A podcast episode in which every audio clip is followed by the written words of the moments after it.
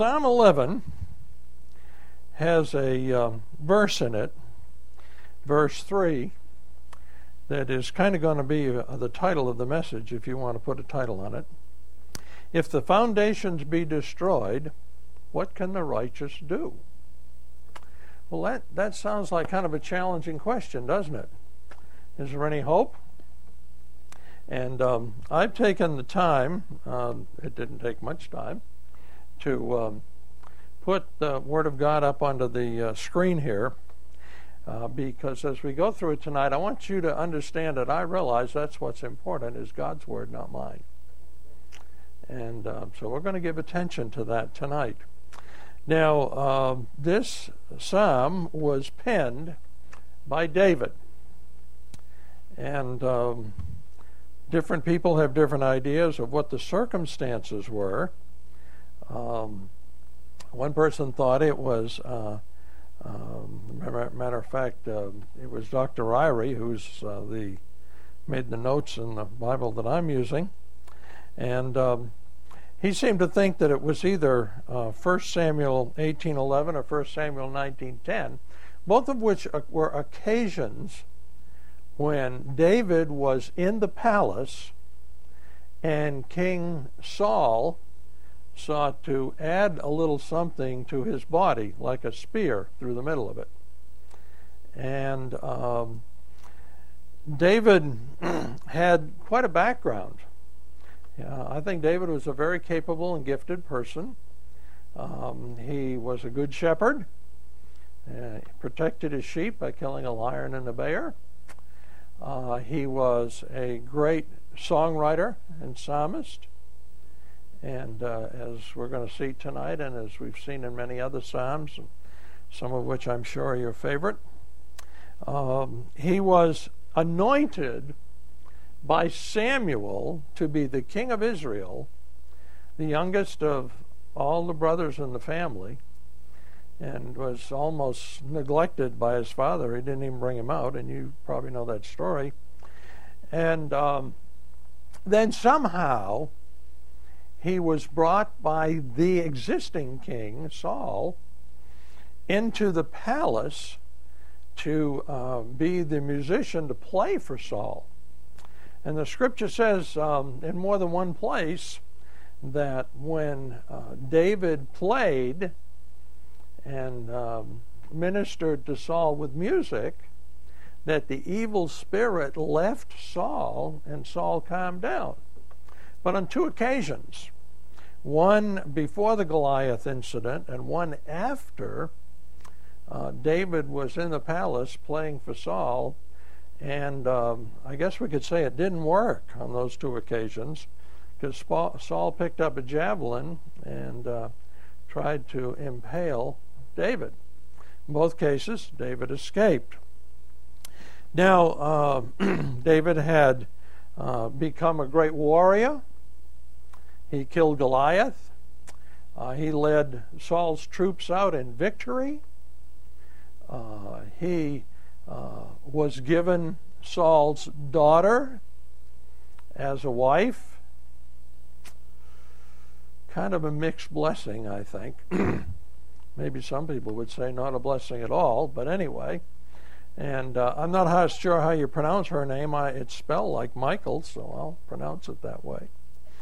And um, but uh, David uh, got a great reputation as a warrior, and you remember the gals were singing. David uh, has killed his ten thousand. Saul has killed his thousands, but David his ten thousands. Of course, that upset Saul a little bit. And uh, David knew that he had been appointed and anointed to be the next king of Israel, but Saul was still there, and Saul set about to do away with David. And um, some people feel, or at least one person that I read, that this was um, written, this psalm was written by David after an incident at uh. Now, David had a band of about 400 men, and um, he talked to God about the situation there in Keilah, which was a, a town that was being um, persecuted and uh, uh, under the heel of the Philistines, and he asked God, Should I defend this town? Should I uh, fight for them with our uh, Robin Hood's band of 400 men and free this town from the Philistines? And God said, Yeah, do it. And so David did. And uh, shortly thereafter, although they'd think the town would be very grateful, somebody there sent word to Saul that that's where David was. And um, so uh, one of the commentators I read seemed to feel that maybe this, this psalm was written at, at that point in time because David was just saying, I don't know what to do. If the foundations be destroyed, what shall the righteous do? Well, let's talk a little bit about that. Um, I uh, looked up the meaning of these words in Hebrew. Now, I cannot read Hebrew. I don't understand Hebrew. Um, somebody said, I know a little Hebrew and a little Greek, and uh, one uh, runs a delicatessen and the other is a haberdasher. I don't even know any little Hebrews or little Greeks that I know of.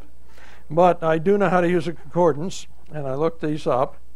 And um, to uh, figure out what, what does this word foundations mean in the original language. And um, if they'll put that up on the screen, you'll see here that um, some of the synonyms here might be a basis, uh, political or moral support, a foundation, a purpose. And, and the only other place it's used in Scripture is Isaiah 19.10, where it is translated purpose. And it says, if, if that be destroyed, well, what were the foundations in those days? Well, there were political foundations, and of course it was King Saul in that case. There were moral foundations, which were the Word of God for the Israelites. Uh, there were judicial foundations, which were judges that were set up originally by God, but uh, had deteriorated uh, significantly. Uh, there were economical foundations, and um, we know a little bit about that in recent days. And uh, there were religious foundations that were established by God through Abraham and Moses and a number of people and prophets. Um, and uh, destroyed. What does that word mean? Well, in the Hebrew, that meant to break in pieces, to ruin irreparably, and utterly destroy. Now, when you put those those definitions on the words in verse three, it says, "If the foundations," and that's just everything we built our society on, or they had, be destroyed and and, and David is using a word here that says, it, it almost seems like it's without hope. Uh, what can the righteous do? And uh, hence the question. Well, what are our foundations today? Um, we uh, are right in the midst, or the, almost the end, of an, a political election process as we're about to have a new president. Uh, what is it, next Tuesday? Is that it? And um, I, uh, I thought about some of these things. And you got to realize I'm older than some of you. I may be younger than a couple, but I'm older than most of you. Okay? And uh, I remember when World War II started, and I remember what we went through here in America, at least what my family and my town went through during World War II. And I see a couple heads nod, and, and you do too. And um, I remember, remember what society was like back in those days. And I remember what school was like. I mean, I went to a one room school. There weren't eight grades to one teacher because there was nobody in two of the grades. If there had been, there'd have been eight grades to one teacher. And there were some years where we didn't have graduation because there was no one in the eighth grade. But, uh, and then I, I went to a big city high school. And even there, we read the Bible in school, and um, we prayed in opening exercises. Um, in my little town in New Hampshire, I only knew of one couple that was divorced. Um, abortion was an illegal and unheard of thing. Drunkenness did exist. And um, I was on the a volunteer in the fire department in that little town and remember more than one teenager that uh, life was snuffed out, snuffed out as a result of drunken driving. Drugs were not a big thing. Immorality probably was, but it didn't. It didn't seem to impact uh, my family very much. Uh, we didn't hear a lot about it. Um, but today, uh, as I as I look at those things, um, I become very concerned and think the foundations, some of the foundations of our society, seem to be becoming destroyed and and and disappearing from where they ought to be. Now, I'm not going to get into a political discussion, um, but uh, one thing I, there's no question probably in your mind that I am pro life. And um, if our new president does what he said he will do, and that is sign the FOCA bill, um, that, uh, from what I understand, can undo a whole bunch of state laws on abortion. Um, and to me, that's a foundation that's that's being destroyed. And so, as we look at our society today, I think we still have all the same, pretty much foundations that they had back then: political, um, human, common decency to people, um, judicial, economical, and religious. So, what is the foundation of the righteous? What is your foundation? What is my foundation? Well, in Luke chapter 6 and verse 47, Jesus said, Everyone who comes to me and hears my words and acts upon them, I will show you whom he is like. And in verse 48, he said, He's like a man that built a house, dug deep, laid a foundation upon a rock. And that's where my foundation is. My foundation is upon the rock, the Lord Jesus Christ. And I really should say, who is the foundation rather than what is the foundation. 1 Corinthians 3:11 For no man can lay a foundation other than the one which is laid, which is Jesus Christ. And tonight we saw three people who made a public confession through baptism that they are on the rock, that the foundation in their life is Jesus Christ. Well, I uh, looked up a number of verses where the word foundation appears. 2 Timothy 2:19 Nevertheless the firm foundation of God stands. What do you mean, David? The foundations are being destroyed. David, you're a believer? Are you getting discouraged, David? I mean, just because the king's chasing you and throwing javelins at you, and the people you've helped have deserted you, um, are you giving up, David? And Paul wrote to Timothy, nevertheless, the firm foundation of God stands, having this seal. The Lord knows those who are his, and let everyone who names the name of the Lord abstain from wickedness. Well, what can the righteous do? And, and I'd like to make 10 suggestions. And um, I believe these suggestions are based on the Word of God, and, and most of them are based right here on Psalm number 11. And the first one is from verse 1 to rest in the Lord. In the Lord I take refuge. How can you say to my soul, Flee as a bird to the mountain? We feed the birds out in the country where we live now. And um, I can walk by a window that goes to a room that has another window that has a bird feeder out there, and the birds at that bird feeder just. I mean, I'm not out there. I'm not on the window next to them. I'm on a window inside next to a, another window 16 feet away, and they see all the way through there, and I just walk by there and they're gone. And um, I used to get upset about sometimes feeding some of them out. Out we're out with some farms, and I don't know what those blackbirds are. I don't know whether they're starling. I don't know what they are. Maybe you do. You can tell me later. But you know, there are flocks of them with hundreds of them, and they'll all go this way, and they'll all go that way, and then they come to my bird feeder.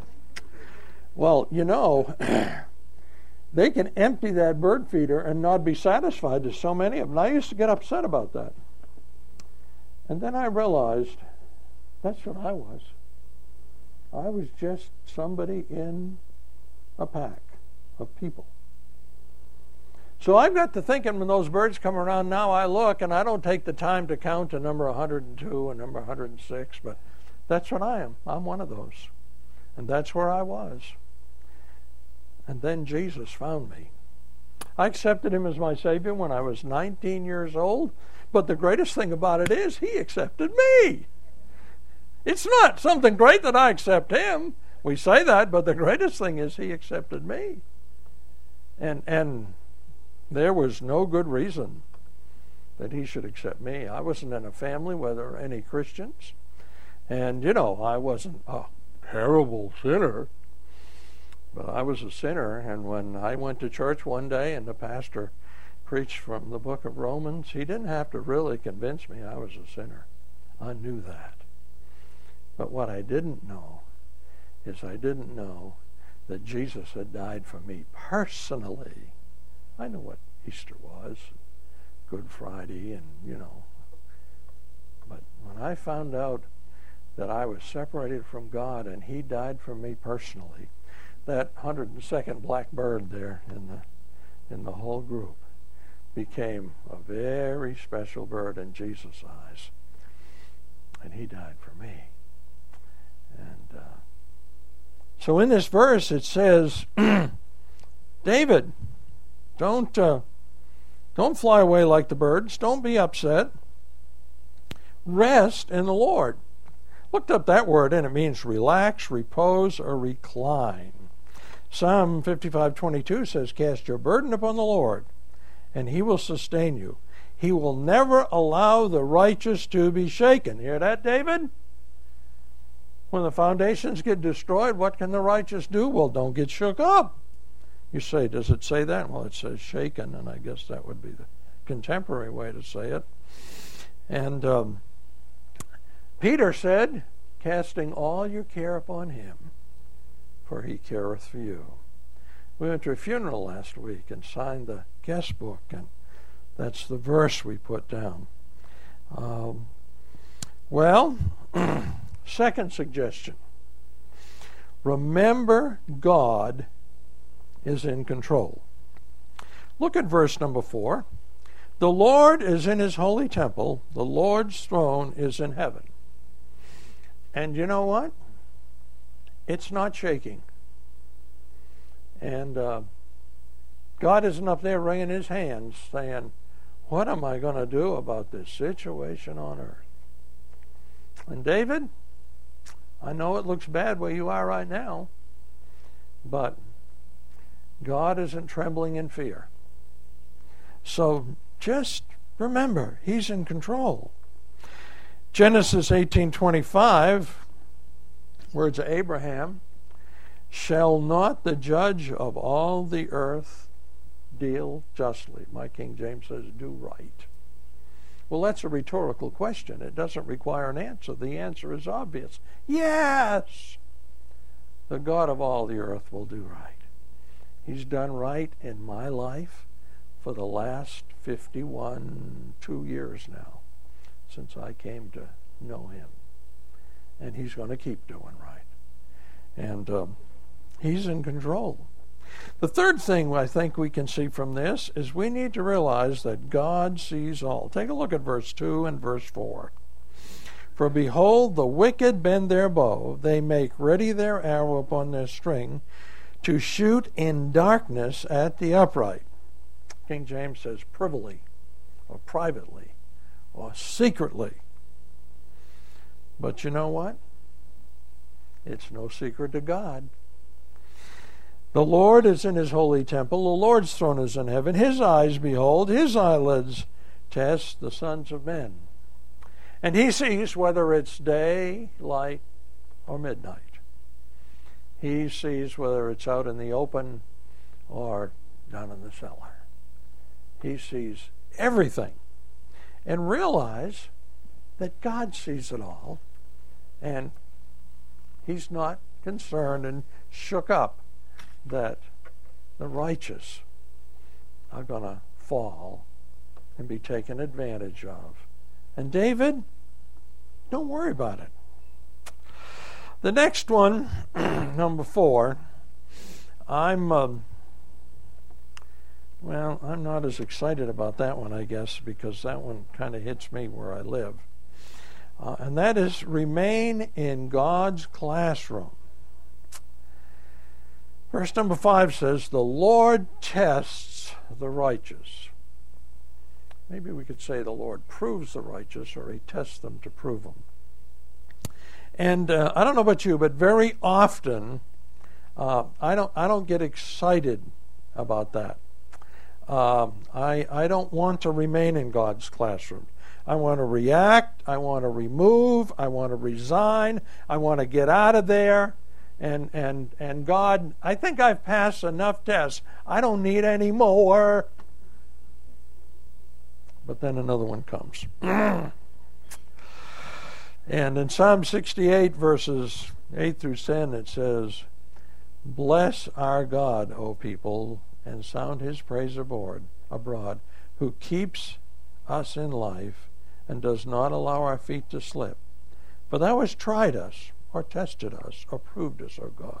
Thou hast refined us as silver. Uh, have you ever been to a silversmith's place where he's refining silver? I haven't but I've read about it.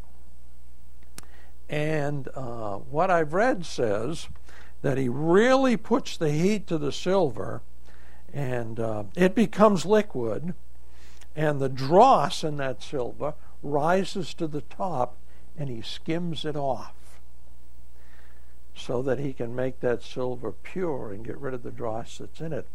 And I read that the silversmith really knows when it's pure and he can look in the silver and he can see an accurate reflection of his own face. And I guess that's what Jesus wants to see when he looks into my life and your life as we're going through times of testing. To refine us and to prove us and to make us more like him so that he sees himself more clearly in us. Well, the uh, fifth thing that I see, I see as I think about this is um, that I need to respond properly. Sometimes that means I need to repent. I need to be refined. Peter said in uh, 1 Peter 4:17, "For it is time for judgment to begin with those scoundrels out there who no, it doesn't say that, does it? It says to begin with the house of God, and if it begins with us first, what will be the outcome of those scoundrels, of those who do not obey the gospel? And um, to put this in my language, I think he's saying, if we'll get right with God and we'll grow in Christ and we'll be more Christ like, other people will get saved. Kind of think that's what he's saying in, in plain old my English. 1 John 1 9 reminds us a wonderful verse. I, I have to use this verse every day. If we confess our sins, he is faithful and just to forgive us our sins. Or our uh, NAS says, faithful and righteous to forgive us our sins and to cleanse us from all unrighteousness. I think it was John DeBrine that I heard say this, where he said, you know, that verse says that if we will name the sins that we know about to God, He will not only forgive those sins, but He'll cleanse us from all those sins that we're not even aware of that we committed. And I got thinking about that, and I thought, you know, do I do things that displease God that I'm not aware of? And I kind of got a little tap on my spiritual shoulder. And God said, uh, Well, do your children ever do anything? We have five children and 20 grandchildren. Do your, do your kids or your grandkids ever do anything that upsets you that they don't even realize that it upset you? That they didn't mean to do it, but they just did it? And they're not going to come and ask forgiveness because they didn't even know it upset you. Well, that's kind of like it is with me, God says. If you'll name the ones you know about, I'll forgive those, and I'll cleanse you from everything else that you didn't even know about. Isn't that a wonderful promise? And uh, in Proverbs 28:13, it says that's Old Testament, of course. That's uh, that's kind of the First John 1 9 of the Old Testament, I guess. He who conceals his transgressions will not prosper, but he who confesses and forsakes them will find compassion or mercy. And then 2 Timothy 2:19. Nevertheless, the firm foundation of God stands. Well, there's that, that verse and that foundation again. Having this seal, the Lord knows those who are his. And let every one of us who names the name of the Lord abstain from wickedness. Well, suggestion number six is to refrain from retaliation. I don't know about you, but I, I, I struggle with that one too. Um, it says, And the one who loves violence, his soul hates. That's being God. Upon the wicked he will rain snares, fire, and brimstone. Go get 'em, God. Burning will, burning wind will be the portion of their cup. Yep. and, and, and God, I'll help you with that. Okay? Uh, I, I can help you with this vengeance thing. You know, I can help get even. Oh, wait a minute. There's another verse here. It's from Romans. It says, Never take your own revenge. Beloved, but leave room for the wrath of God. For it is written, Vengeance is mine, I will repay, says the Lord. Sometimes I like to help God with that. Do you ever like to do that? I mean, it just kind of feels good. But it really doesn't.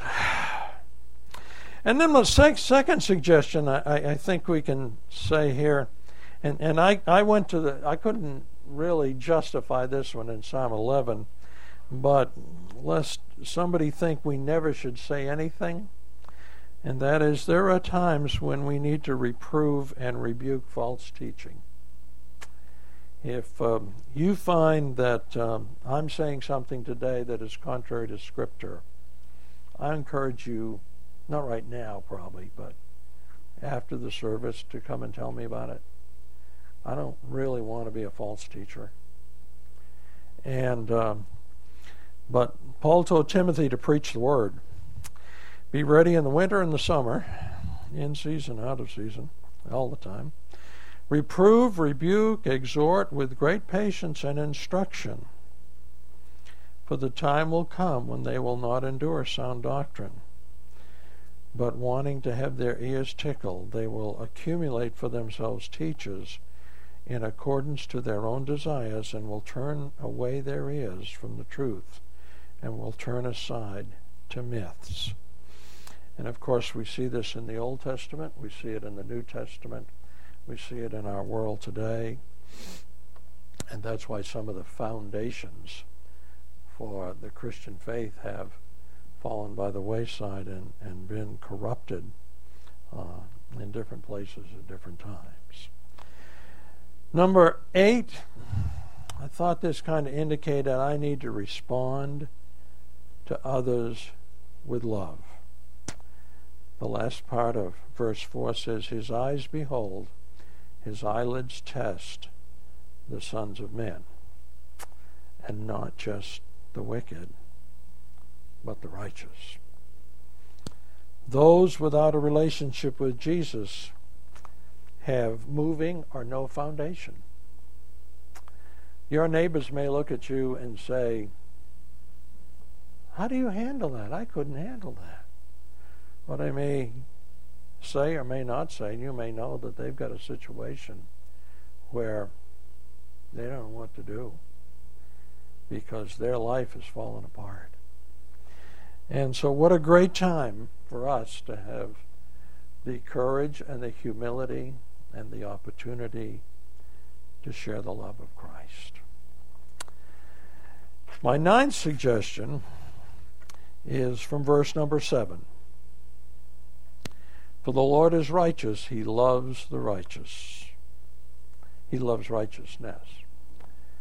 And I please him, and you please him when we reach for new heights of righteousness.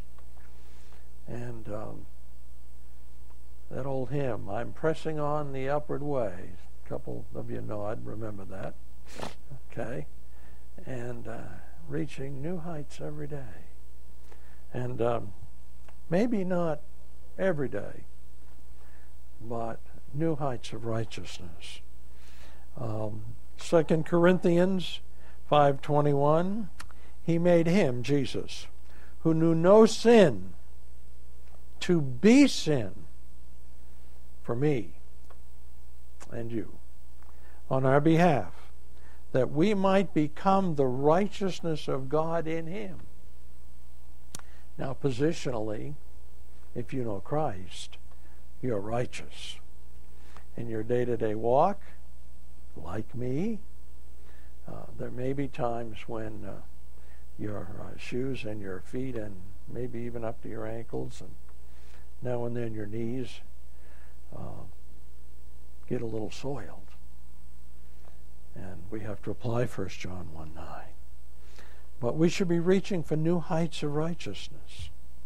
Now, if you happen to be here tonight and, and you have never experienced what the folks, our brothers and sister gave a testimony over here, if you have never received the Lord Jesus Christ as your personal Savior, if you don't have a personal relationship with Jesus, I always used to think that Christianity was a religion. But it isn't. It's a personal relationship with the founder himself, the Lord Jesus Christ. And all all religions in the world really is just one religion.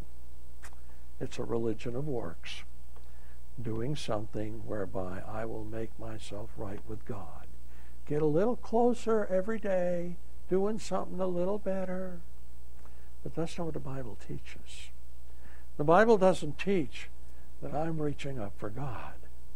But the Bible teaches that the Lord Jesus Christ reached way down for me. And He establishes that relationship. And if you're climbing, thinking you're going to someday make yourself right with God, then why don't you read Isaiah 64, 6 and 7? For all of us have become like the one who's unclean, and all our righteous deeds are like a filthy garment, a rag, King James calls it. And all of us wither like a leaf, and our iniquities, like the wind, have taken us away. And there's no one who calls on thy name, O Lord, who arouses himself to take hold of thee.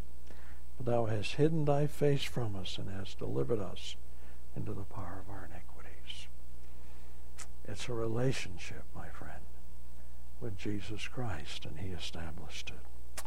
Well, the last suggestion from verse number 7 The upright will behold his face.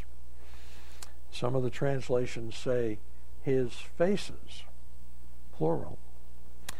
In 1 Corinthians 10:31, whether we then whether then you eat or drink or whatever you do, do all to the glory of God. And I really like 2 Corinthians 3:18. But we all with unveiled face beholding as in a mirror the glory of the Lord, are being transformed into the same image from glory to glory, just as from the Lord, the Spirit. And as, and as we look into his face, and as we obey him, and as we follow him, our face looks more like his. Remember, Moses came down from the mountain. That's the context here. And he didn't even realize that his face shone. But all the other people saw it. And finally, he realized he had, he had to put a veil over it because it was so bright. They couldn't look on him. And the more we look on Jesus and the more that we follow him, then the more we will shine with his glory. Well, what's your response today? As a believer, repent if God's touched your heart about something. Renew your loving commitment to Jesus Christ and recommit to follow the Lord Jesus step by step every day. For you see, the foundations of the righteous have not been destroyed. Our foundation is Jesus. He hasn't changed. He hasn't moved. He's still here. He's still our foundation. And no matter what happens in the world around us, we may get sad. We may get upset. We may say that's not right. But our foundation hasn't moved. And as I repent and renew and recommit to serve the Lord, uh, I'll be revived. And when when should I do all these things? Well, I put the word now in there. Seems like the Lord doesn't ever call us to do things later that we should be doing now. And if you're here without the Lord Jesus tonight, will you receive his free gift of eternal life? By faith alone, in Jesus alone. Let's pray. Dear Lord and Heavenly Father, Lord Jesus, thank you. Thank you that you are the foundation of our faith. It's not a religion, but you're a person. And that you're still there, and your throne has not been moved, and we're still in your hand, and you're still taking care of us. And Father, I would pray for maybe one here today who has not established a relationship with you. The Lord, maybe I should say, has not allowed you to establish that relationship with them. And Lord, my brothers and sisters, join me, I know, in praying that that one would put their faith and trust in the Lord Jesus Christ. We pray in his wonderful name. Amen. So the next time you get upset, by uh, reading something in the news. The next time you get upset about uh, something that kid across the street does, just remember they don't have a foundation like we've got. They can have, and maybe God will use you to extend love to them.